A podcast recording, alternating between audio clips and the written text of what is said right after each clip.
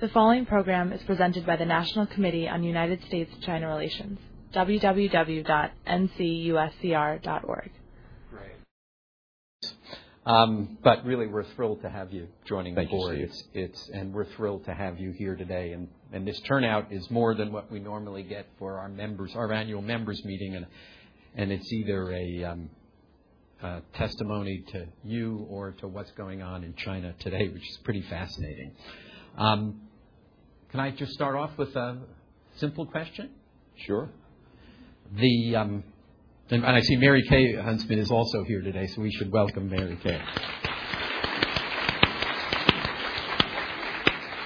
And I say that because the Huntsman families played a, a, a supporting role in the Bo Xilai drama. And there's been a lot of ink spilled on the kind of car Bo Guagua drove or did not drive when he came to pick up your daughter. So my first question is just to set the record straight. Did Guagua pick up your daughter in a red Ferrari? And do you know how this story got started? You know, Steve, I don't think anybody gives a damn what kind of car the guy drove. Oh, in the China community, it's a hot topic. But beyond that, I was actually impressed that my daughter even recognized a car like that because she isn't used to seeing anything like that in our in our driveway.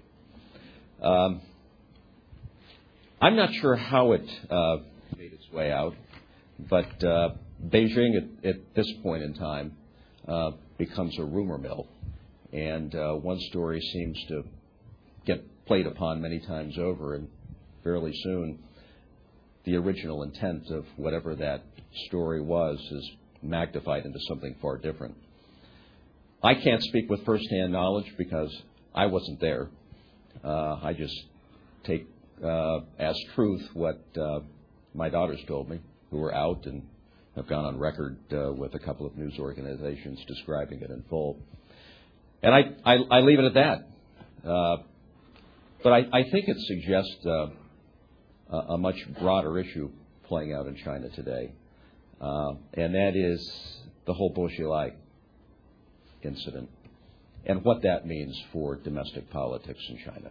And the very fact that we're reading about it, talking about it, I think would suggest that there's a high degree of transparency, more so than before in the system, which I would have to say is a good thing because in years past you have the velvet curtain and you never get to hear much about the political skirmishing that happens to be taking place at the highest levels of Chinese politics and decision making. And although it's a sordid tale from start to finish, and uh, like many in this room, you know, I followed Bo's career from mayor of Dalian to governor of Liaoning, right on through to his days as commerce minister, right on through to Chongqing. And the fact that we're reading about it and that China seems to be disseminating information I guess, selectively and strategically about it, would suggest that there's an attempt to want to get more information out. People are participating in the discussion, which means there's an element of transparency today that I haven't seen in years past. And I think that's a good thing because I believe the people of China are hungering for greater transparency in their political system. And indeed, it's something that the United States, the United States ought to be standing up for and promoting greater transparency in Chinese politics. Do you think we should release any of the information that uh, Wang Lijun gave to the U.S. consulate when he made his 30 hour visit? That would increase transparency. Well, I'm not sure that there's a whole lot of information to be turned over that hasn't already been turned over. I mean, made public. Well, that, and that's what I'm referring to. So, with our consul general not there at the time. You would have had more of a junior officer in uh, Chengdu. Uh, I've read the accounts in the major papers, and I think they've uh, pretty much spoken uh, clearly about what likely took place. I have no information beyond that, which I've already read. And then you've got selective leaks on the part of the Chinese government uh, that seems to want to play on that incident. Uh, and again, it speaks to greater transparency in the system. But the very fact that Wang Lijun would defect to the U.S. consulate suggests to me that still the safest place in China is the United States Embassy. uh, and U.S. consulates. The fact that somebody, at the end of the day, would try to find a safe haven uh, where they could find justice, uh, I think said a whole lot to me about how the United States is still viewed by so many in China. Hmm. Interesting. The um, let's go back to when you first became ambassador. You were governor of Utah. You accepted President Obama's request, and at the time you said it was your it was your patriotic duty, which I think we all agree with. At that point, back then, did you have any idea that you might run for president? And part of that is, did you think your association with President Obama might, I don't know if the word doom your, your presidential candidacy in the Republican Party is right, but certainly negatively affected in a major way? You know, Steve, if I had any inkling that I was going to run for president, you think I would have taken that appointment? The one thing that people held against me from the day I announced was the fact that I crossed party lines to hmm. serve a Democrat. I did. I'm proud of that fact, and I would do it again because I was raised with the ethos of always putting your country first. I mean, I admired people like Nick Platt, who's sitting here on the front row. I mean, people who have given so much to furthering U.S. interests abroad. These are, you know, I remember so well my first trip to China. I'd lived in Taiwan in the late 1970s. My first trip to China was with the Reagan delegation It's a low-level advance man. I mean, you don't get any lower in in White House protocol than as an advance man. But I went over there as part of the advance group, and then with Reagan in at the early 1980s. And I walked in the residence where I later lived, where you've been many times, and there was Arthur Hummel sitting in that gracious living room and I was just in my early 20s at the time, and I thought, I have an opportunity to shake the hand of the United States ambassador to China. How cool is that? And I remember exactly where he was sitting in the living room because I used to go sit there when I had a moment or two at night just to reflect on the issues of the day. And I'll never forget that, that handshake. And I thought it was about the most important person I'd ever met in my life. Why? because he was serving his nation in ways that would be hard to describe having not been over there. Putting country first, the work that the Foreign Service does, the work that the U.S. military does. I've always thought that that was uh, bigger and more important than politics. So when I was asked to take the job, I said, Of course. I'll consider it. Let's talk. We had a conversation in the White House on a Saturday, kind of somewhat covertly, if I could put it that way. And uh, I was in there with Mary Kay, just the three of us in the Oval Office. We had a conversation about it, and I accepted. And uh, it was rolled out to the press within a matter of days. And uh, we took our family and went over and served for a couple of years. I knew that it wouldn't be more than uh, a couple of years. I've lived overseas four times with a family, seven kids some of whom are going through some mighty important uh, developmental years. We've got a couple boys in the military, a daughter who got married. Constant demands here on the stateside. We knew we couldn't stay on the other side of the Pacific for too long. So we put in our two years and came back and took a look at uh, the presidential race. And I did it for one reason. I concluded that the issues of the 2012 election cycle were critically important to jump into now as opposed to 2016? Because a lot of folks would say, well, why don't you wait until 2016? Well, I guess I'm not political enough to plan my life that way. You come back from service abroad and you're able to see the United States from 10,000 miles away. You walk the streets of Beijing, you walk the streets of Shanghai, you walk the streets of Tianjin, and there's a sense of energy. There's a sense of optimism. You know what I mean? Their time has arrived and you reflect on the situation here in the United States from all the way over there. And we're a bit in a funk, which is so unlike the traditional American spirit. You know, we're we're an optimistic, blue sky, problem solving people. Yet from 10,000 miles away, I couldn't help but see this country in a deep funk. Yet we're much better than that. And I thought of the issues that I had worked on as governor tax reform, education reform, building out infrastructure, engaging with the major markets of the world. Same thing that needs to be done on a, on a national level. if you're not willing to jump in and get involved in the election cycle, then that says something about your level of patriotism. And I thought, our family has a choice. Coming back from service abroad, we can either get in the race and put forward our best efforts, bring uh, to the forefront the knowledge that or experiences that we've accumulated as governor and a couple of other jobs, or you can wait it out and stand on the sidelines. And I thought, no, I'm not going to do the sidelines. That's just not.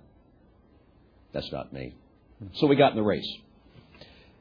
It was a little short-lived, more so than I would have imagined. But my wife told me at the beginning of the journey, I have to blame her for some of it.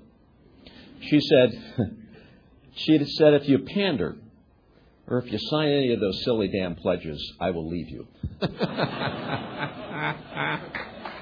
Woo! And I knew at that point I was pretty much toast. But, uh, but we carried on, and uh, we focused our efforts primarily on New Hampshire, Um, arguing that there would be a lot of independents who were ready for a message based on problem solving and reality based solutions. Because I can't do anything but that. You know, I have a hard time just playing the average, the regular political game.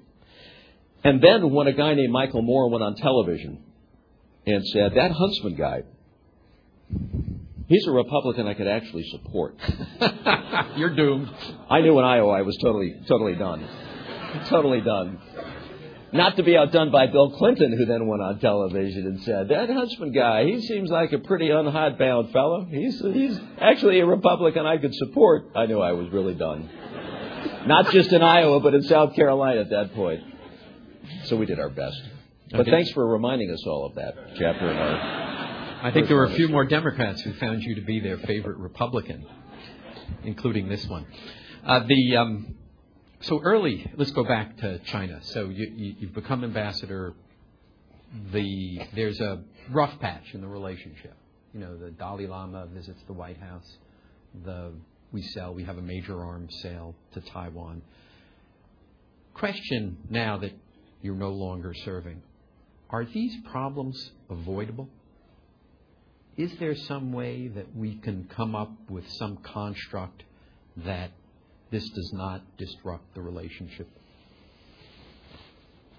You have to take the cyclicality out of the relationship.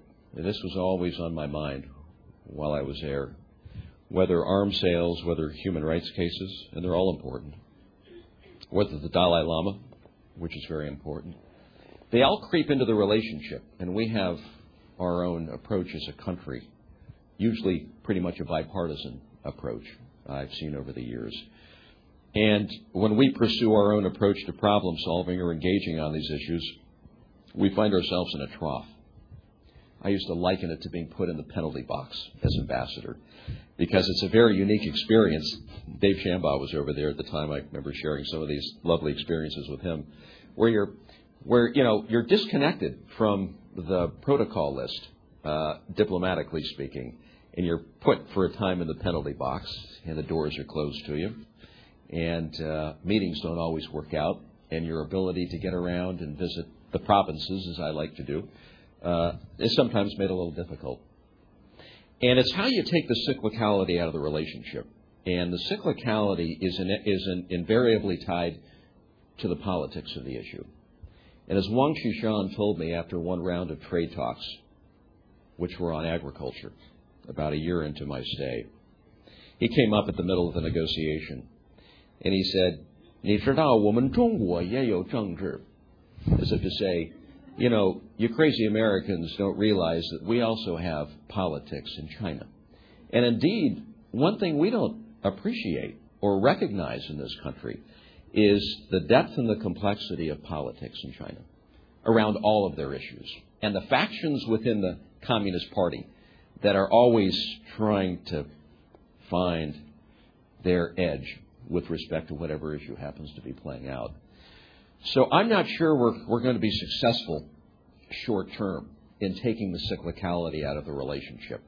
I think the best we can hope for at this point is to be frank and honest at the negotiating table and be upfront about what it is we stand for and be upfront it is about what our interests are in certain issues. And uh, and recognize that we're going to have some separation on some of these issues. I think we find ourselves in a much deeper hole when China is surprised by some of our decision making or when they're not given ample or requisite uh, notification, which, you know, ought to be part of uh, our give and take in the relationship. So I don't know that you can hope to clear out all the cycles. I think we can hope for the relationship to mature and to get beyond the ups and downs of the predictable relationship. For example, Taiwan and arms sales. If you had told me living in Taiwan back in the late 1970s that I would live to see the day where there would be 300 plus flights weekly between the mainland and Taiwan, that I would live to see the day of a free trade agreement, ECFA, between the mainland and Taiwan I would have called you crazy. But that's where we are today. And so the issues move forward, uh, and they take on a different hue a different, uh, uh, a, you know, a different set of complexity as they, complexities as they move forward. I think the challenge in the relationship and how we take these cycles out ultimately will be to recognize that the relationship no longer is simply a bilateral relationship. It's a global relationship. The one thing I recognized above all was the fact that we were dealing the U.S. China relationship with a truly global relationship. We have a hard time recognizing what that means because I don't think we've ever really managed a global relationship in terms of what traditionally has been in a bilateral construct. And I know China's having a very difficult time coming to grips with what it means to have the U.S. China relationship so much more than just our traditional bilateral dialogue. So when Dr. Kissinger and Nick Platt and the folks who were around during the creation of the relationship made the breakthrough in February of 1972, my friends in China would refer to that period as 中国准备进入世界上, China preparing to enter the world. And I think of the bold stroke of a president of the United States. I mean, just think about this. I had the fortune a couple of months ago of being in India for a speech, and on the program was also Dr. Kissinger, so we spent a little bit of time after talking about the then versus the now. Uh, a president of the United States flying into China, February 1972. Uh, we were fighting them in Vietnam. We fought them a generation before on the Korean Peninsula. China lost 400,000 men, including the son of Mao Zedong, who's buried there. The midst of the Cultural Revolution, barely into the National Committee's work, starting in 1966. Very little culture, very little in the way of trade and commerce, in fact, nothing at all. And into that uncertainty, lands Air Force One and the President of the United States, shakes the hand of Zhou Enlai that transforms the world. And then you take the relationship from 72 to 1989, November, where I stood in Doha Qatar for the launch of the WTO ministerial. And my Chinese friends refer to that moment in history as 中国进入世界上, China formally entering the world and China thereby embraced hundreds of commitments, a thousand page document. I remember looking at it at the time, it was quite, uh, quite intimidating. 5,000 years of rule of man transforming into some attempt at the rule of law. And then I fast forward from 1989 on to today, where you've got the United States and China both on the world stage, both looking at each other, wondering what to make of all this. The complexity involved in a dialogue that isn't just trade and investment or human rights or regional security, but a dialogue that includes economic rebalancing globally, that includes financial crises in Europe, that includes weapons development in Iran, peace on the Korean Peninsula, regional security, South China Sea, Burma, the environment. How do you package all of this in a way that allows one to come up with a hierarchy of priorities that ring through loud and clear, such that you can actually get things done? Part of the problem in the U.S. China relationship is the sheer noise level, the cacophony, the, the, the, the many priorities that people are throwing into the relationship wanting to see done. The hard part I found as U.S. ambassador was how do you strip the noise away from the relationship and put on the table the priorities that really do matter to the people on both sides. How do you develop stronger economies? How do you develop policies geared toward greater peace and stability in the region?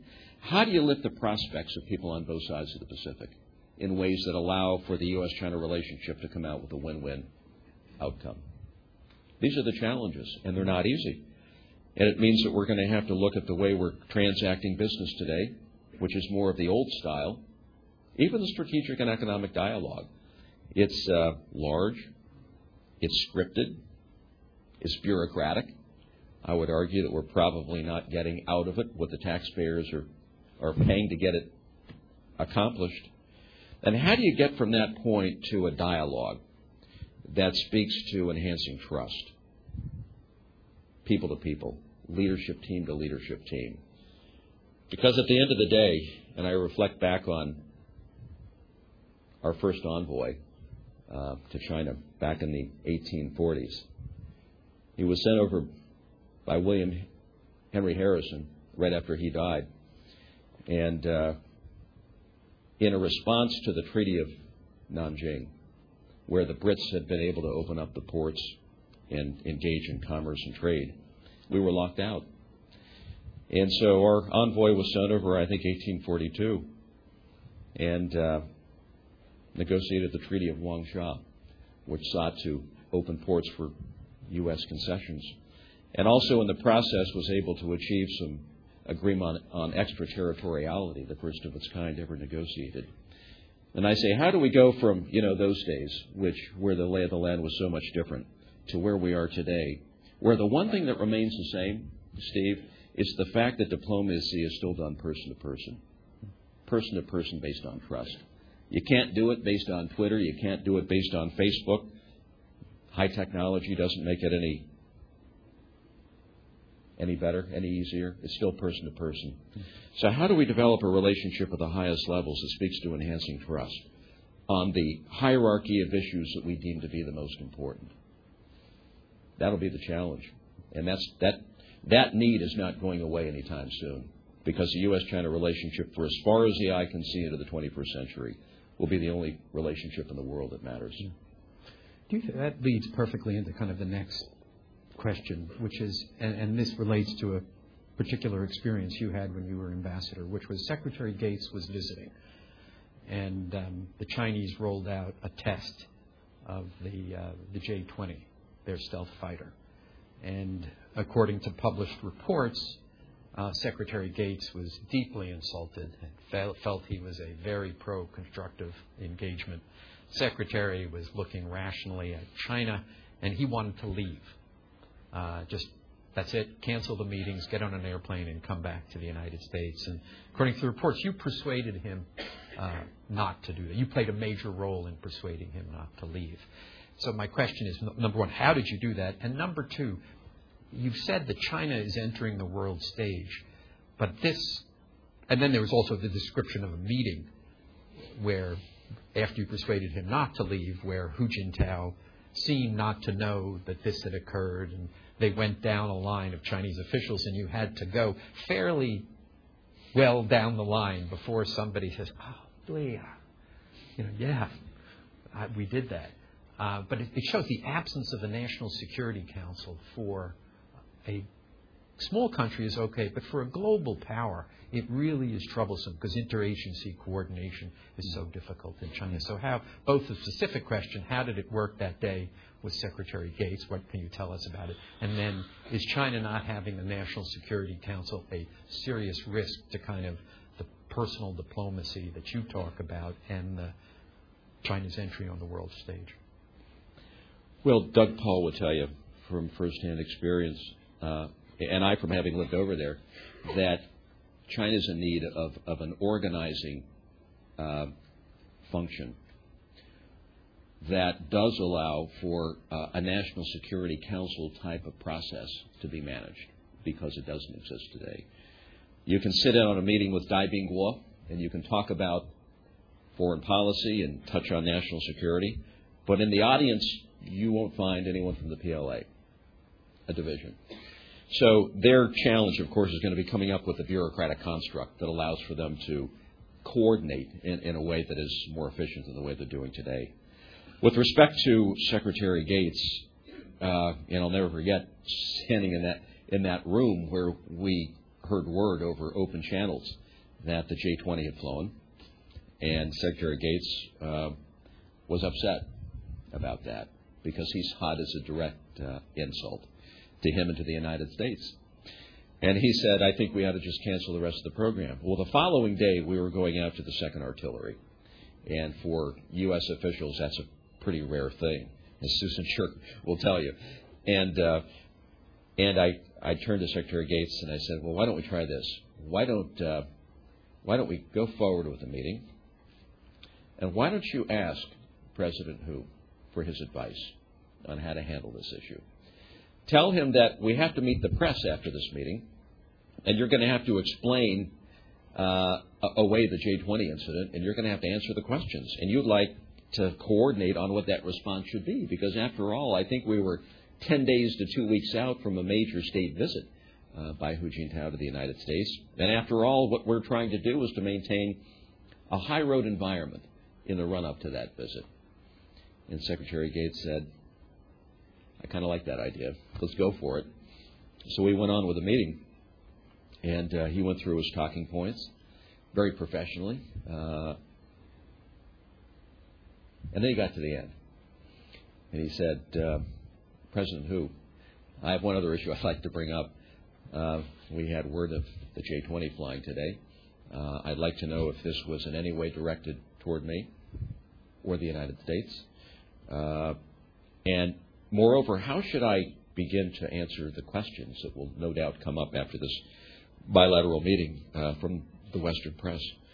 And uh, that's when, as a China watcher, and we have people here far more sophisticated than I am, but having been at it for 30 plus years, uh, this is like you know watching that rare moment that you know you uh, uh, had always waited and studied to to see. When Hu Jintao uh, turned to the defense minister uh, and said something to the effect of, check your Is this true? did it did it did it fly? And uh, and I looked at that and I thought, whoa, this is a rare moment.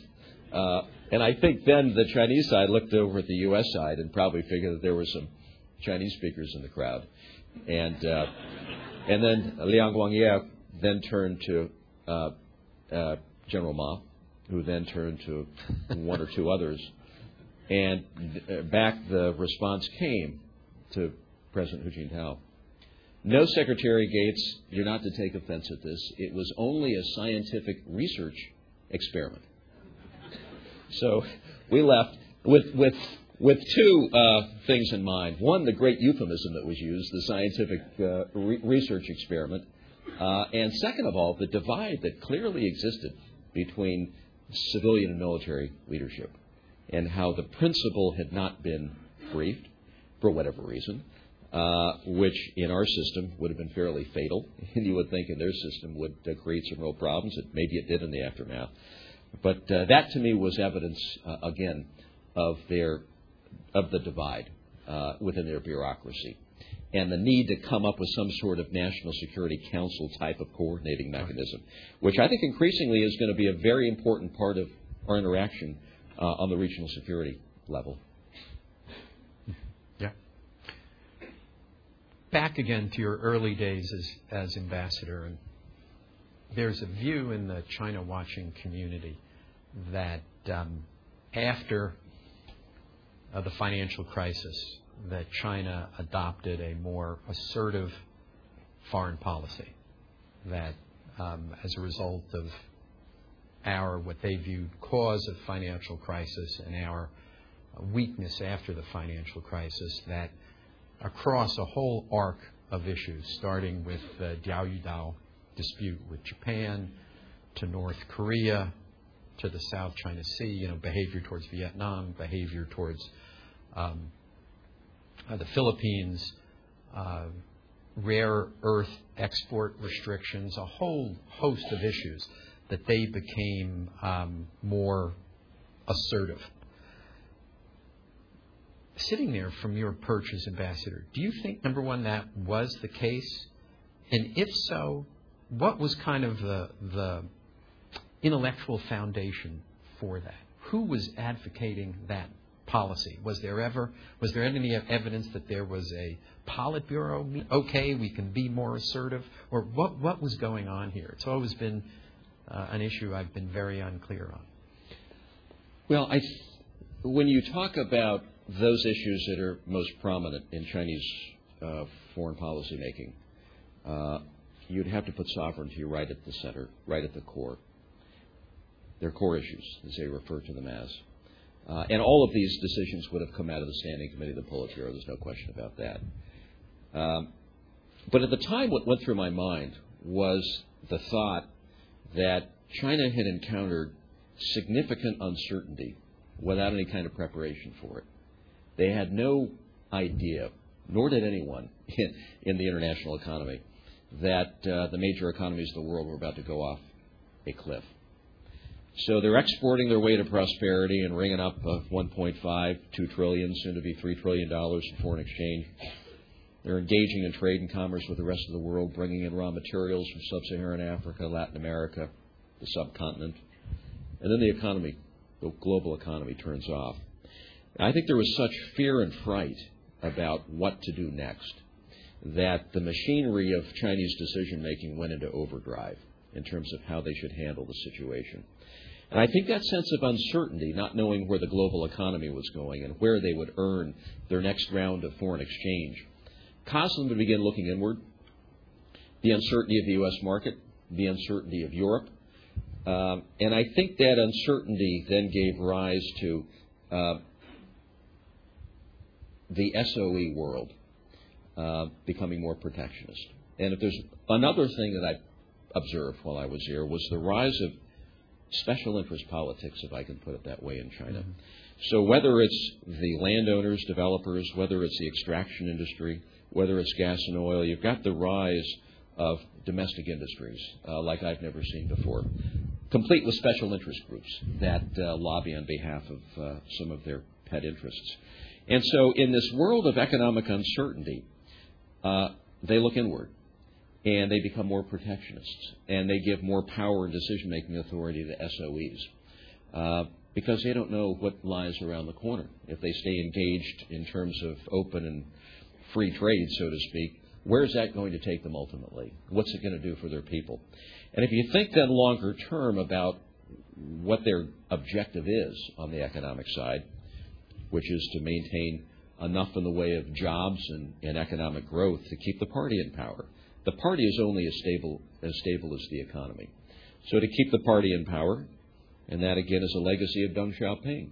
So I would argue the Deng Xiaoping dynasty pretty much comes to an end this October at the 18th Party Congress. Xi Jinping was not anointed by Deng Xiaoping.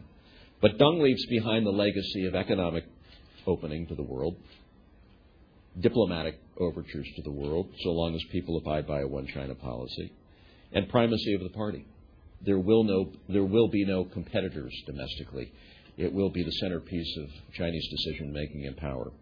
So, how do you keep the party in power? To keep the party in power, you've got to keep the economy going. Why is there so much concern today? Of course, the incident plays into some of that. Uh, the transition upcoming in October plays into part of that. But I think the economy largely is what probably gives concern to most people these days. Where are the export markets that we can look to tomorrow? Where will the investment be when we need it most? What to do about generating enough jobs and opportunity to keep unemployment at a certain level so that we don't increase what is already a large itinerant workforce, putting stresses and strains particularly on the eastern seaboard cities. So during that period, I, do believe that it was the downturn of the global economy that gave rise to greater protectionism and in, indeed a desire to want to exert greater influence in the region, which I would argue was a mistake. And they recognized it as such. So what happened as they uh, deployed and projected power into the South China Sea and beyond? ASEAN turned to the United States with open arms. I've, I've lived in Singapore. Uh, I've watched it from that vantage point. And I have to say, I've never seen a time in recent history where ASEAN has been so open for uh, an economic and political relationship with the United States. They want a counterweight. They want a balance. They want to make sure that politically there will be uh, that counterweight, and they want to make sure that economically the sea lanes remain open for the free, free flow of trade and commerce, which has been, I think, one of our greatest contributions to regional prosperity uh, for many decades now. You said economic and politically. Do you also mean strategically, or are you differing from the administration on this? On oh, the, I think strategically pivot, as well. Was, so you think ASEAN? I, am not sure the, the, the pivot is is uh, any kind of new phenomenon. I mean, we've been a major player in the region for over 100 years. Uh, you could call it uh, the pivot when uh, I was there uh, 20 years ago, when the Philippines basically had sent us away, and some went north, and we moved Comlog Westpac to Singapore for the first time. I guess some people in those days would have called it a type of pivot. But we have interest in the Asia Pacific region. Uh, and I think uh, that focusing more on that, uh, that region is longer term in our interest. I used to say during the course of the campaign that America's longer term interests are not Iraq and not Afghanistan. They are how well prepared we are as a people to meet the competitive challenges of the 21st century. And that's going to be about economics, and that'll be about education. And that will take us by and large across the Pacific Ocean, where two thirds of our trade will flow, uh, into countries that I've lived in before, that I've seen what they're doing to prepare for the future, both economically and from an education standpoint. And we've got some work to do.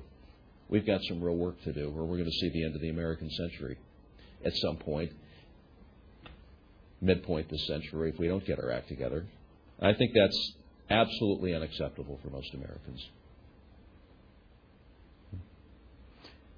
I'm going to open the floor to questions shortly because um, we have got a spectacular audience of some great China scholars, diplomats, business people. So let me just, I have a couple of questions I must ask. Um, one re- relates to your showing up in the McDonald's on Wangfujing, which became one of the um, for those of you who are not aware of this event, it was after the Jasmine Revolution and, and um, the revolutions in the East, and there was a call in China to kind of organize uh, demonstrations uh, on Wangfujing to call for a, a Jasmine Revolution in in um, in China, and nothing came of it except Ambassador Huntsman was photographed as walking by this McDonald, which cre- McDonald's, which created quite a, uh, um, a diplomatic uh, brouhaha with the Chinese, who were who were very unhappy. So my question is simple: Were you there? Well, not pur- all were unhappy. were you there on purpose? Well, anyone who would have followed us, as I suspect some did, on a typical Sunday walk, uh, it happened somewhere between our favorite restaurant called Chuanban, where we would typically walk on a Sunday afternoon, and uh, the Wangfujing neighborhood. And uh, I guess on Sunday afternoons I used to walk my family a lot. And uh, in that report, in the picture that was taken, of course, Ambassador Huntsman surrounded by his burly bodyguards. Well, the guy in front of me was my son William, a football player at the Naval Academy, and and the burly guy behind me was my son-in-law, uh, along with my daughter Gracie, who turned 13 from Yangzhou, China. Uh, and if anyone had taken a closer look, I suspect they would have concluded that, you know, uh, any sane person would not show up with their uh, young daughter uh, at, at, the making of a revolution. Uh, there uh, were people gathered. As you walk through the streets, you can't help but pay attention to the people who are gathered. Uh, and listen, everybody knew that weekend that there were going to be activities in certain parts of town. And uh, as uh, first and foremost an embassy reporter, which is what everybody is, uh, you want to take a look at it and report back. And uh, when you see people gathering, you want to go up and take a look. And as soon as I took a look, I thought, I know exact, exactly what's happening, and we moved on our way and uh, had to deal with the, the fallout later on, including some choice words from others in leadership that I won't get into right now. Uh, but it was a very interesting and tense moment uh, in China. Any gathering of more than about five people on uh, street corners caused folks to be to be completely taken out. There was a sense of paranoia, uh, and it reminded me a little bit of um, when I visited China in the run up to Tiananmen Square in spring of 1989. It would have been. And um, this was right after Glasnost and Perestroika had played out in the Soviet Union. And there was a sense among China's leadership that we're going to learn from what happened under Gorbachev, and we're not going to let that happen to us. And we're going to reform the economy well ahead of doing anything politically, because Gorbachev did it in reverse, and look what's happened to him. 15 republics have become 15 new nation states, and the region is in turmoil. And there were lessons learned. And I got the same sense with the jasmine winds that were blowing in North Africa and the Middle East that China was watching very, very closely, and that they were going to take some lessons from that chapter as well. And you could feel it as you were on the ground. Uh, this very heavy security overlay uh, that really was quite tense. Uh, police put out in greater numbers on uh, most major street corners. Outside of our embassy, we had far more in the way of Wujing than we would typically have uh, there was a sense of fear in the air, a sense of real uncertainty. And uh, I know uh, for a lot of, particularly those in the dissident com- community, there, there was cause for great alarm during that period, as many of them received extra visits and some of them were rounded up. Mm-hmm. A little question since the Jasmine revolutions in the East that there has been a, the security forces in China have played a more active role. I think, and that was created during that period and has continued through today. Mm-hmm. Um, leads to my final question before opening, allowing the audience to ask you some questions. How do you think the embassy handled the Chen Guangcheng case? Well, I think it's unfair for me to render any kind of judgment on something like that because I know in circumstances like that, people do their very best. Um, the embassy is full of some of the best and brightest young people, people of all ages, I think I've ever run across. I have to tell you that, Steve. To be able to associate with the men and women who populate the 30 plus different agencies and departments who are there was really a thrill. To wake up every morning and think, I get to hang out with, with America's best and brightest, doing things that are advancing America's interests in ways that most Americans will never, never hear about. I had a hard time figuring out why uh, Chen ever left the embassy to begin with, because you lose leverage at that point, obviously. Uh, and I wondered throughout about the gap between Cui Tiankai uh, and Zhou Yongkang, because there's a huge chasm in terms of leadership between the two. And I wondered all the while uh, whether the discussions with Cui Tiankai, who I got to know extremely well, while I was there were being um, passed on in real time uh, to the standing committee, uh, to, to Zhou Yongkang, who has enormous power in today's China. And his seat will be the very interesting one to watch uh, filled. That uh, I think would have been uh, the Bo Xilai seat, number nine uh, in the lineup. Um, so it was, you know, it was an interesting time. Yeah, I, I would argue that the I probably should have asked the question in terms of the administration as opposed to the embassy. I think actually it was a terrific job that the negotiation of his kind of release from the embassy to go to Chaoyang Hospital and then ultimately on to Tianjin uh, to study was truly um, earth shattering in the sense that we've never had a someone who had been persecuted remain in China. They've come to the United States, and that to kind of remain in China and be the voice um, that he wanted to be would have been quite something. So I think the State Department, you know, Kurt Campbell, Ambassador Locke, Harold Koh did a a fantastic job in actually negotiating that. And then because he'd been under in prison or under house arrest for seven years. One can only imagine the fragile state that he is in. So he gets to Chaoyang Hospital and is besieged with, we've given him all these cell phones, and he's besieged with calls saying, you can't trust the Chinese government. and these are people who were part of the dissident community and believe that. In fact, I think probably the the preponderance of evidence would be that in this case the Chinese government had a lot of reasons to live up to these informal commitments. But then he changed his mind, so he says, I want to come to the United States.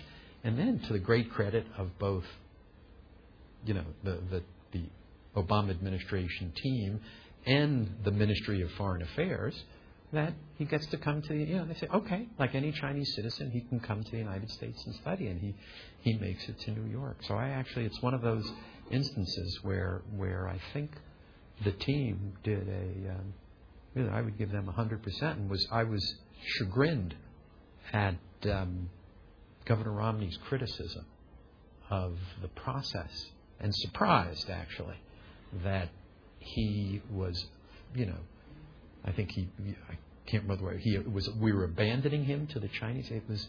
I know you've endorsed him, uh, but my last question is: What do you think of his China? What do you think of of his China policy and his, will- his willingness to brand China as a currency manipulator on day one?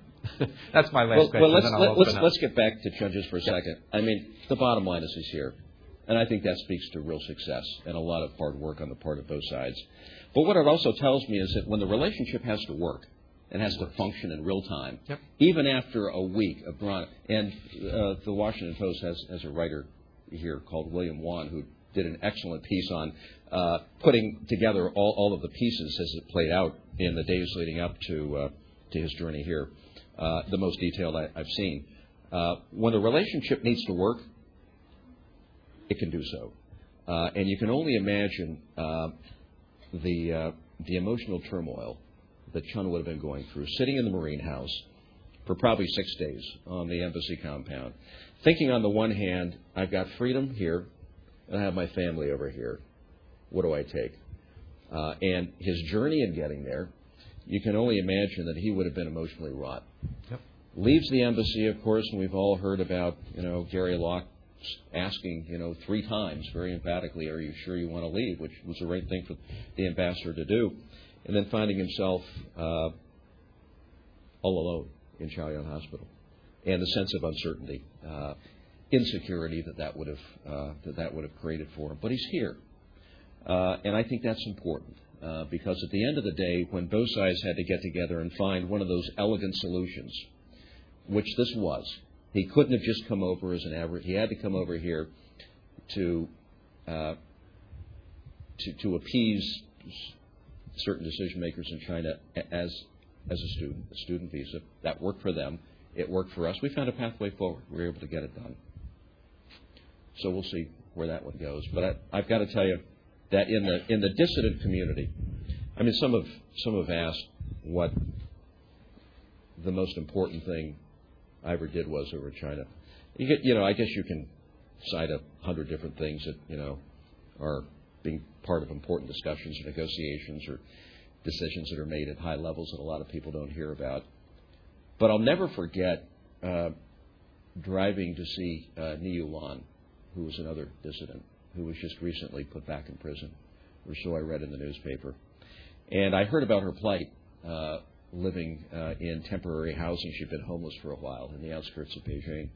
And uh, I always made it a point uh, to focus a little bit on people who were in trouble with their own government, uh, to focus on that group, to focus on students, because you get the voice and the sense of the next generation and what the relationship would likely consist of in terms of views. And then I also made it a point to meet with entrepreneurs, kind of the emerging talent, the creative class, if you will, coming up very, very quickly in China. But getting out to see Ni Yulan in the first category, those who are typically in trouble with their with their government. I drove that old embassy car, that that armored Cadillac with the flag out front, you know, down some of these, you know, old alleyways in Beijing to her apartment. She'd been homeless before this, and the government had put her in temporary housing. Got out of the car, walked into her place, and there she was in her bed because she can't walk uh, because of what she has endured in terms of uh, uh, torture. And she had these tears in her eyes. Not that I was there, but that the United States was there. And there was someone who had taken the time to visit her who represented the values that she so desperately wanted to project uh, through an internet that was never quite working properly in her apartment. And to see the look in her face when I walked in that room is something I will never forget. And it taught me the important lesson of what really is powerful about the United States. Our Pacific Command is pretty powerful, but I'd have to say our values are infinitely more powerful in the way they move people and transform history. And the look I got from Ni Yulan walking in that room, I can't even describe it to you because it was such a sense of relief on her part that she'd been recognized by someone who carried the values that she was trying to promote, and doing so at great risk uh, and great pain. And there are a lot of Ni Yulans running around right now looking for a break, looking for a little extra recognition, looking for a time when their issues might be recognized. Uh, I don't know when that will be, but I'd have to say that with the new leadership team taking place in October, solidifying their power base sometime middle of next year, you have to think that there will be an opening. And I'm an optimist, Steve, in all things, or I wouldn't be here. there, there will likely be an opening uh, for Xi Jinping to begin to address some of these issues uh, around reform, maybe just within the political uh, party construct, but reform nonetheless. Addressing religious tolerance, maybe issues relating to transparency in government, and maybe the role of the internet in society. Because you cannot truly develop your economy or have a world class, creative, and entrepreneurial class of people without the internet in society.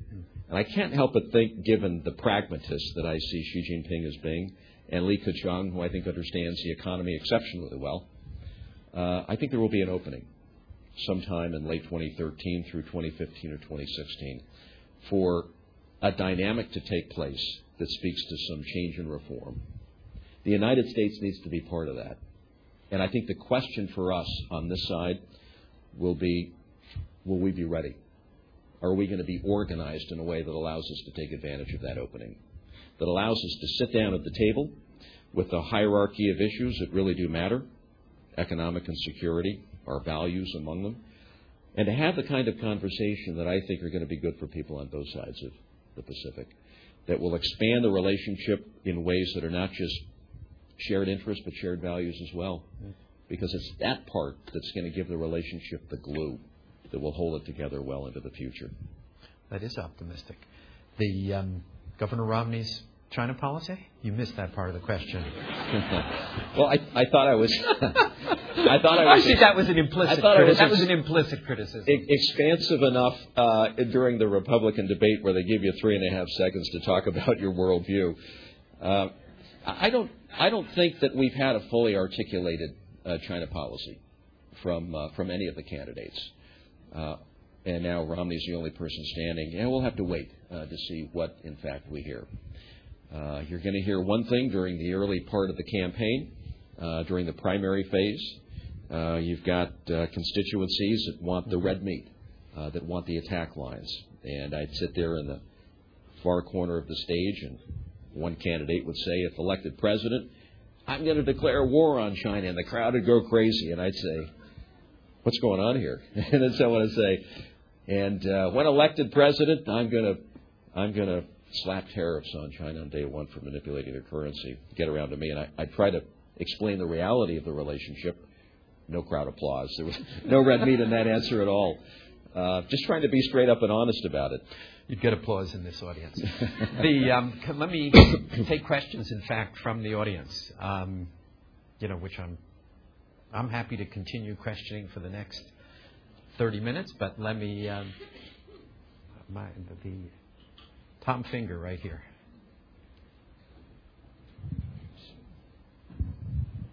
Uh, thank you, Governor, for your service and for accepting position on our board. Thank you, Tom. I'd like to pick up on what you had to say about transparency. I was in China a few days ago uh, with people that I've known for, for decades, many, many of them.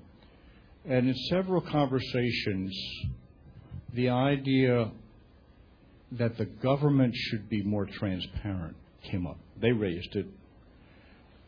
and the difference from earlier conversations was one from an acceptance that the government and the party they did their thing, and as long as benefits flowed, it, didn't need to worry about it too much. Didn't need to know too much. There was a marked change now, with a which I would characterize as a we want to know what's going on. Uh, we have a right to know what's going. It stopped way short of we have a right to influence in elections and that. But the increase in transparency that you referred to, I think, is matched by expectations that people will know more. And that's going to push the leadership in the party, particularly in that consolidation of power period. And I wonder if you would have a few thoughts that you would share on playing to the Chinese public, being responsive and responsible to the Chinese people as the new leadership settles in, and having to get settled in, the trade offs during that tough period. A couple of things, Tom. Uh, first of all, I, I think uh, their continued opening economically to the rest of the world will require uh, a, a, certain standardizing of the approach businesses, uh, the way in which business is transacted and done.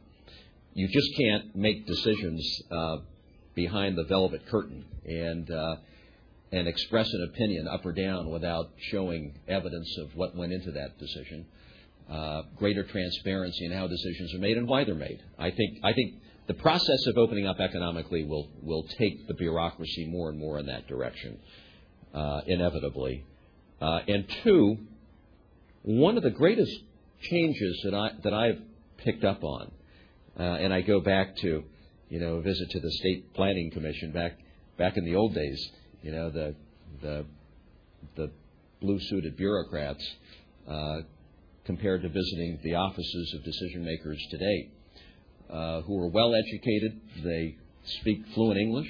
Uh, they've studied uh, overseas they're very good and very sophisticated.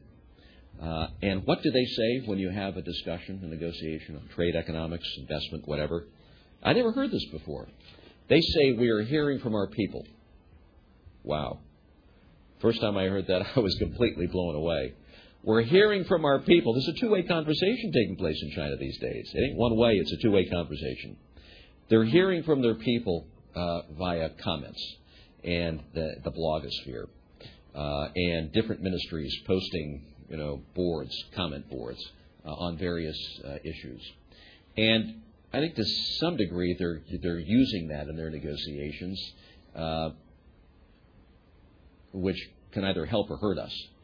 Uh, but the fact that they're taking in comments, the fact that they're listening to voices from the outside, I find as being a, a significant change. Uh, and I don't know that that's going to diminish anytime soon. I think those voices will continue to be heard. I think greater pressure will be placed on the body politic uh, to see more, to understand more, uh, to mix it up just a little bit more in terms of how decisions are made. Even within the party itself, how leaders leaders are chosen. Uh, and I know this has been tried before and always failed, but I suspect that uh, this will be reintroduced again, and that's the idea of competition for some of the the party uh, the party positions. And it all kind of speaks to you know a, a, a, broadening of, of transparency generally. I think recognizing rule of law, which I think is going to be the one of the most important contributions that we can make uh, in the United States toward uh, toward greater uh, stability and regularizing the system in China, will also suggest that there be a lot more transparency. In fact, one of the more exciting um, work programs that uh, has been undertaken uh, in recent years has been with law school deans in China, working uh, with the predictable institutions in China, but I think that will be broadened over time. Uh, and as I used to sit down and meet with the law school deans when they come through my office, I'd always hit on that point of transparency, the importance of rule of law, how that rule of law concept in the area of economic policy making, once established, we're far from it, but once established, is going to have implications for other aspects of, uh, of society and life in China. And I think that whole rule of law undertaking uh, on the part of uh, universities in the United States is a terribly important and consequential uh, move. Slow, uh, and I'm sure requiring a great deal of patience, but it's something we ought to hang with and continue to make a, a priority. Ken Roth, president of Human Rights Watch. I wanted to ask you a, somewhat parochial question, which is how would you fashion a human rights policy toward China in light of what I see as sort of three constraining realities? Um, one, that, that the Chinese, if they had their way, would reduce the human rights discussion to a semi-annual dialogue in the back room of the foreign ministry with no publicity whatsoever, and nothing would happen. Um, second, the U.S.-China relationship has become you know, very multifaceted, and whereas traditionally the State Department carried the water on human rights, today you know, commerce, treasury, defense all have their own relations, and so China tends to see human rights as, as a more parochial and therefore less important issue for the United States. And third, your observation that really a lot of what matters here is the Chinese people. But how do you communicate to the Chinese people when there is concern about uh, the Chinese leadership losing face? And we saw this with the Xi Jinping visit, where Joe Biden was very reluctant to speak publicly for fear of embarrassing Xi, but as a result, it looked to the Chinese people as if he was just being embraced. So how do you work around that and, and develop an effective human rights policy? We have a lot of experts here in the room, so far be it for me to give any kind of guidance uh, or real input on uh, on this particular area in this particular area. I'd have to say that um, first of all, let's just be who we are as a nation. We speak to values. We speak to the role and dignity of the individual, and when we try to hide that, uh, or shade it in some way, it always ends up hurting us over the longer term. Uh, so why not be who you are? Why not stand up and just point out what has made us the nation state we are, the role of the individual? I know it's a Jeffersonian concept here versus a Confucian concept there, but be who we are, for heaven's sake. Then, in terms of programming longer term, what is the one area where you're going to get their attention more than any other? It's going to be in the area of economics and trade. So why not have a conversation about the fundamental rights of workers uh, in the manufacturing zones of Guangzhou? You name the spot, uh, and begin there. Uh, and I think there are enough American companies who do a lot of trade and uh, who prosper a lot from the work that is done there, who would be willing to join that discussion. Uh, and it can start out with the fundamental concept of the right of the worker. Uh, and once you've kind of made a little bit of progress there, I think you can then build upon that theme. What is important is that you start the dialogue at some point. Uh, and that's where we haven't been able to get really any traction at all. So you go from one case to another without really kind of building any kind of momentum around this as a theme. So, you know, you got to kind of start with the idea that human rights maybe shouldn't be sequestered in one little office in the State Department, but maybe ought to have more of a cross-cutting uh, role in the discussions that take place uh, on the economic side and on the trade side. Uh, I think that would be probably one way to get the attention of Chinese decision makers. And I'm here to tell you that American corporations believe in that too. They're not going to shy away from wanting to step up and help. Uh, of course, they want competitiveness. They want to be able to trade and invest. But I think this is an area that most around a boardroom table in any corporation uh, would be able to relate to. But I think that is that's probably the most effective entry point if I had to identify one. Ken Lieberthal. Uh, thank you very much for your really uh, wonderfully balanced set of remarks uh, across a wide array of issues today. Um, I'm not quite sure how to put this question, frankly. It, is clear that the leadership in China and the broad policy-making sector in China feels pressure from the public like they haven't before and try to be more responsive to it than they have before. Social media are having a transformative effect in China culturally and politically. I guess my question is whether you worry about uh, the potential for this getting out of hand. In other words, the potential for massive instability in China. Because one of the things I see in social media as I dip into it is not only a lot of uh, complaint, but very often almost a derisive attitude uh, toward authority. Uh, that these guys obviously are corrupt, incompetent, not acting in the people's interest, a lot of things around a lot of incidents. And if you lose a sense of prestige of governing authorities, you can be in really serious trouble. Uh, so I guess uh, my question is, how do you kind of think about that issue? Do you think they clearly have it in hand, and we're going to see a kind of uh, managed evolution as they change the system step by step with a new leadership? Or do you worry that, there may be something in the future here that really gets out of hand uh, and that would create a new set of issues for us? Thank you. Thanks, Ken. Great to see you. Answering a question from Ken Lieberthal reminds me of when I was sitting in a hotel room while in Beijing, and Dr. Kissinger made a visit over there. It was before he spoke to a group at a lunchtime gathering. And he, he turned to me, the poor ambassador, and he said, What do you think I should say to the group? And I said, Sir, far be it from me to tell the person who is responsible for this relationship what you want to tell the group. So anything I say, Ken, would barely pass your class, I'm sure. Um, so if I could take you back to uh, a, a, dinner that Mary Kay and I had uh, at the residence, where we invited 12 of the top bloggers uh, in the in the country.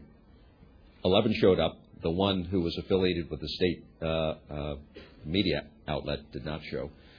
Probably arguing that having this conversation in the living room of the U.S. ambassador was probably not good for career prospects.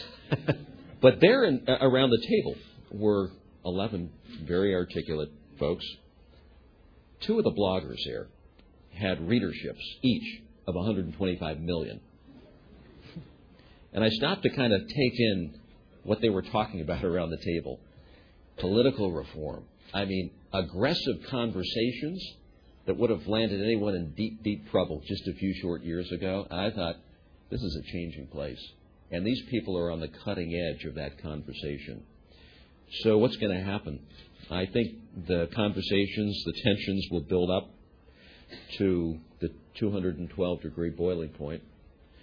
I think Xi Jinping, uh, when he's able to consolidate his power, I think his attempt will be to try to stay a step ahead of uh, the conversation by loosening up something here and there.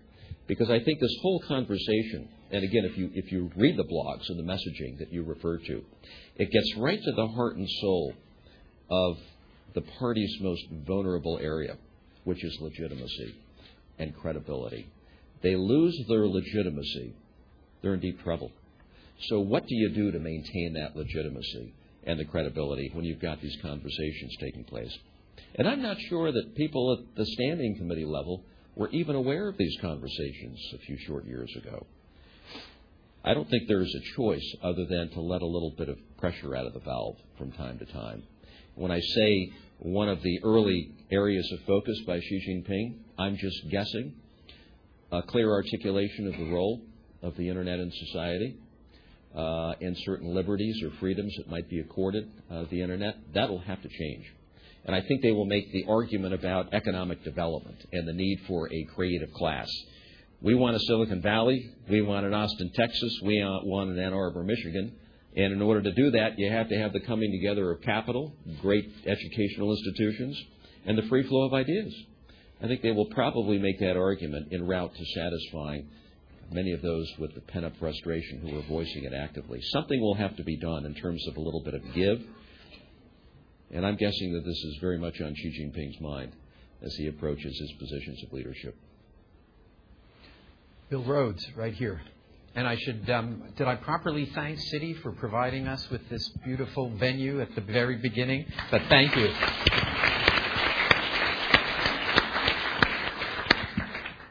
Following up on your remarks and the conversation that uh, we started to have with Hank Greenberg, I was recently, it's not so recent now, it's about six, seven weeks ago, in the Boao Forum.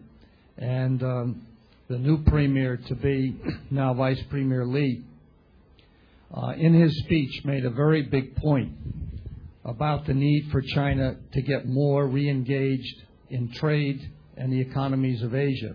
And he was particularly thinking about the Northeast Economic Bloc, where you had China, uh, now the world's second largest economy, Japan third, and the Korean one changes from time to time, but I think it's 10th or 11th. move together. Now, this has been on the drawing boards for the last three or four years, but apparently it's starting to take hold because I was with the trade minister of uh, Korea last week, and he had just come from Beijing, and the Chinese are pushing it, and there's a lot of reception in Korea. Uh, having talked with Han Duck-soo, who was the ambassador of uh, Korea here and previous prime minister of uh, of Korea, and he told me the same thing. He's now heading Kita, and this is one of his uh, major goals and objectives. When do you think we're going to start actually moving ahead towards some trade agreement with China? Because uh, the Europeans, as you know, well, with all the problems they have, they they still have that as a major goal. Uh, they're so tied up in their own problems, which is another reason why I think China would be much more open to doing something with us because uh, I think they were caught by surprise, uh, not just by Steve, what happened here in the United States in 07 and uh, 08, but they were caught very much by surprise with what's going on in Europe. Uh, so I'd ask you if you could uh, give us the thoughts that you have on that. And uh, lastly, thank you for your service. Uh, I think what you did was a great thing. Thank you. You're very kind. First of all, I, I like the idea of the two countries coming together around a big visionary objective. I would have to say that right now we're having a hard time figuring out what that objective is to be. You know, both on the world stage, we both have global responsibilities. What is it that you begin sinking your teeth into that really kind of allows us to come together uh, in a productive, uplifting way? Uh, we know we disagree on lots of issues. We probably always will. But what can we work together that will lift the prospects of people on, on both sides of the Pacific?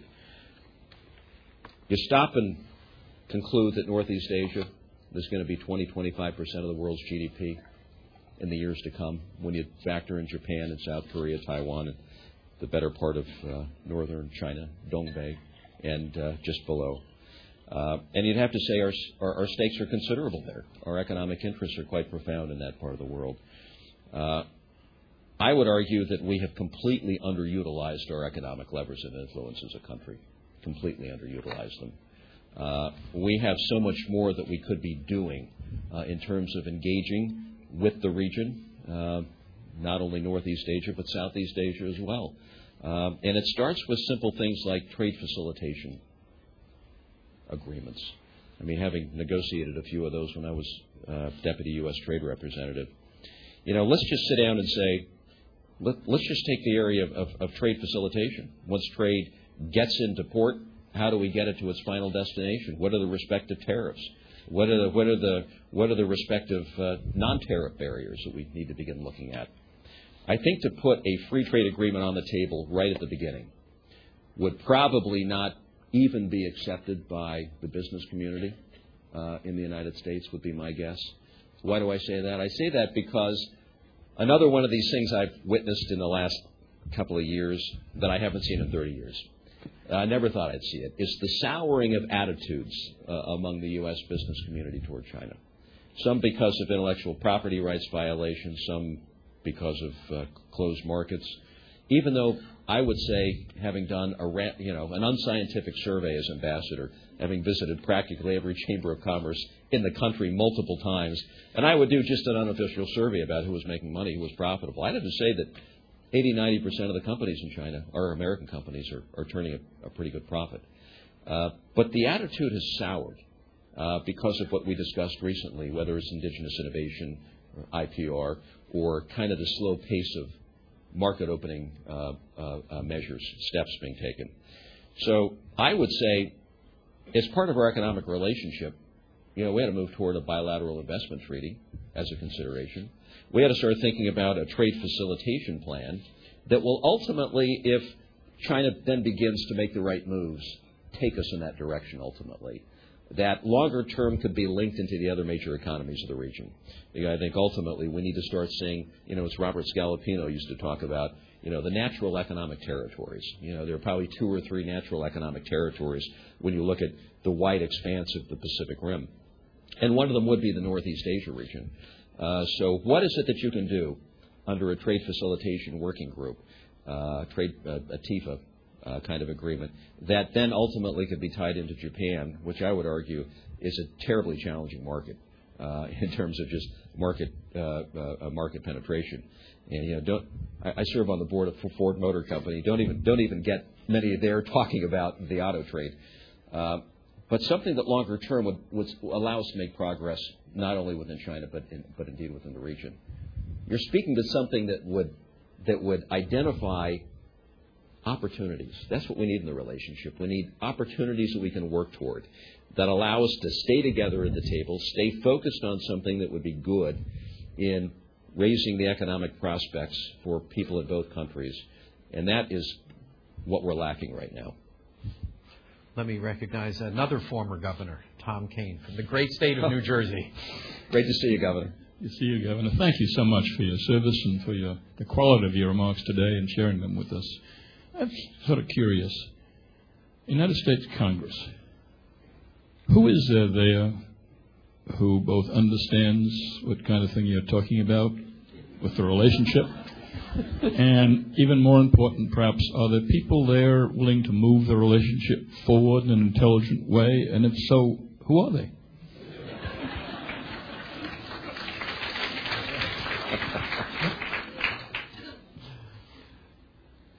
Well, you're really going to get me in trouble, Tom. um, well, let's just say that when you're hard pressed to identify leaders within Congress who understand the relationship, who have taken an interest in developing personal relationships, uh, and who have invested part of their career in really solidifying a strong bilateral relationship, because Congress obviously plays a very key role, then you know you're you're in a you're in a difficult spot. Uh, I would be hard pressed to name more than a few. That might even be pushing it uh, in, uh, in in both bodies, who understand the relationship, who have invested some of their time in the relationship, uh, and who are willing to kind of keep it going, keep the machinery running, as opposed to using it as a political pinata, which is a very easy thing to do, particularly during uh, an election cycle like like we're seeing now. So what do we do about this? You know, I long argued uh, with the foreign ministry in Beijing and uh, and here at home that you know I saw a much different side of the relationship when I was governor. I saw two things happen. And again, I'd been part of the relationship. I was an ad- advocate for closer ties. I introduced Mandarin study into our public school system. Uh, we had more Mandarin speaking students than any state in America at one point in time. Why? Because young kids, uh, when they're introduced to a language, particularly a strategically 21st century uh, language, uh, their minds are going to be open not only to the language but to the culture as well. It'll be the prism through which they better understand someone on the other side of the world. So it's an investment in the future. I also saw the parents of these kids who had never been to China from rural parts of the state lining up outside the classroom to get their kids in Chinese language class. Why? Because they knew that their kids were stepping onto a much different world stage than, than, they, than, than they understood during, during their lifetimes. Second, when that alfalfa market was open, alfalfa and hay in China, to see the attitudes change on the part of the exporters, just in my state, all of a sudden, China became less a threat and more of a customer. That first bale of alfalfa that was sent, uh, that was a big deal. And so I saw both the cultural and economic aspects of the relationship, how we ought to be investing in a longer term stable trajectory. But I also on the economic side, what does it all mean? To me, it means, and I try to argue this to the foreign ministry and others, we have to humanize the relationship. We have to make the relationship relevant in the lives of people at all levels of society. It cannot simply be a relationship where, you know, people talk about the issues in New York and Washington and Los Angeles in large and intimidating lecture halls, but rather uh, we see it as a relationship that impacts people at all levels of society because of trade, because of opportunity, because of educational prospects. Uh, and once you humanize a, rela- a relationship, then the politicians get involved because they're going to follow the people who see something in it that they like or that they want as part of their future. And they're then going to put pressure on the elected officials to get with it. We haven't reached that moment in time yet.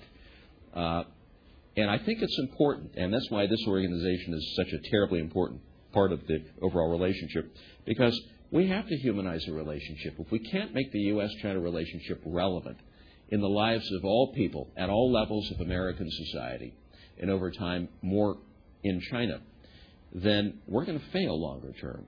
And the stakes are way too high for us to fail in this relationship. Right now, a lot of folks in America don't see the value in promoting a strong U.S. China relationship. So politicians get away with bashing and uh, using the stereotypes in, in their town hall meetings and speeches. I've seen it time after time because they can get away with it. That's why. Of course, we have problems in the relationship. I've seen them firsthand for years and years and years.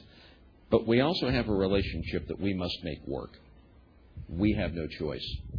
It's important for people in both countries, it's important for the region, and increasingly it's important for the world that the United States and China are able to get their act together on economic policy and on security policy. We cannot let it fail.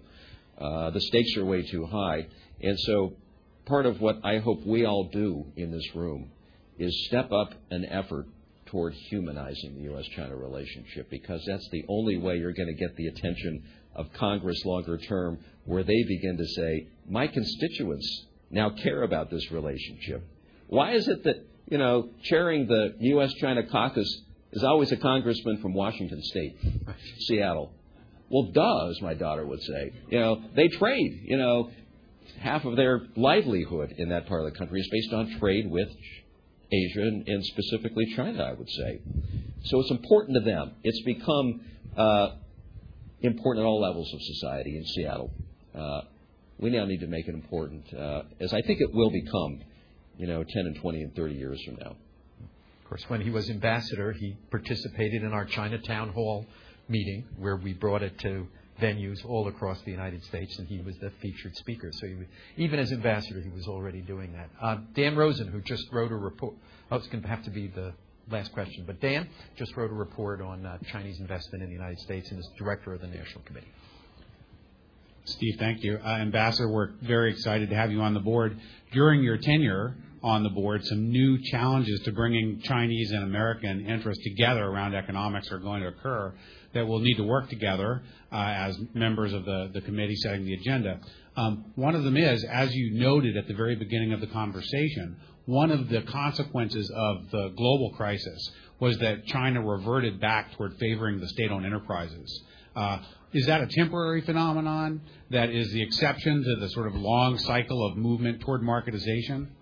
Many of the uh, policy moves you endorse, for example, the bilateral investment treaty, now we're shoehorning into them new uh, concepts around state-owned enterprises, competitive neutrality, et cetera, that are going to maybe make it quite a bit harder uh, to deal with China in the positive way that we need to, if we believe that they really are backsliding in a more statist direction, and we need to fundamentally change our game. I'm curious your thoughts on that.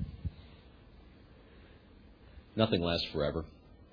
Uh, I think China, in their attempt to to pay the bills, if I could put it that way, to make the math work economically, which today, if you start looking at the math, looking at the demographic changes and what it means uh, in paying the bills, China's got a real challenge. So they will have to move from the export model to more of a consumption model, allowing their people to move up the economic ladder. And I think the implications for the state-owned enterprises will be will be part of that as well.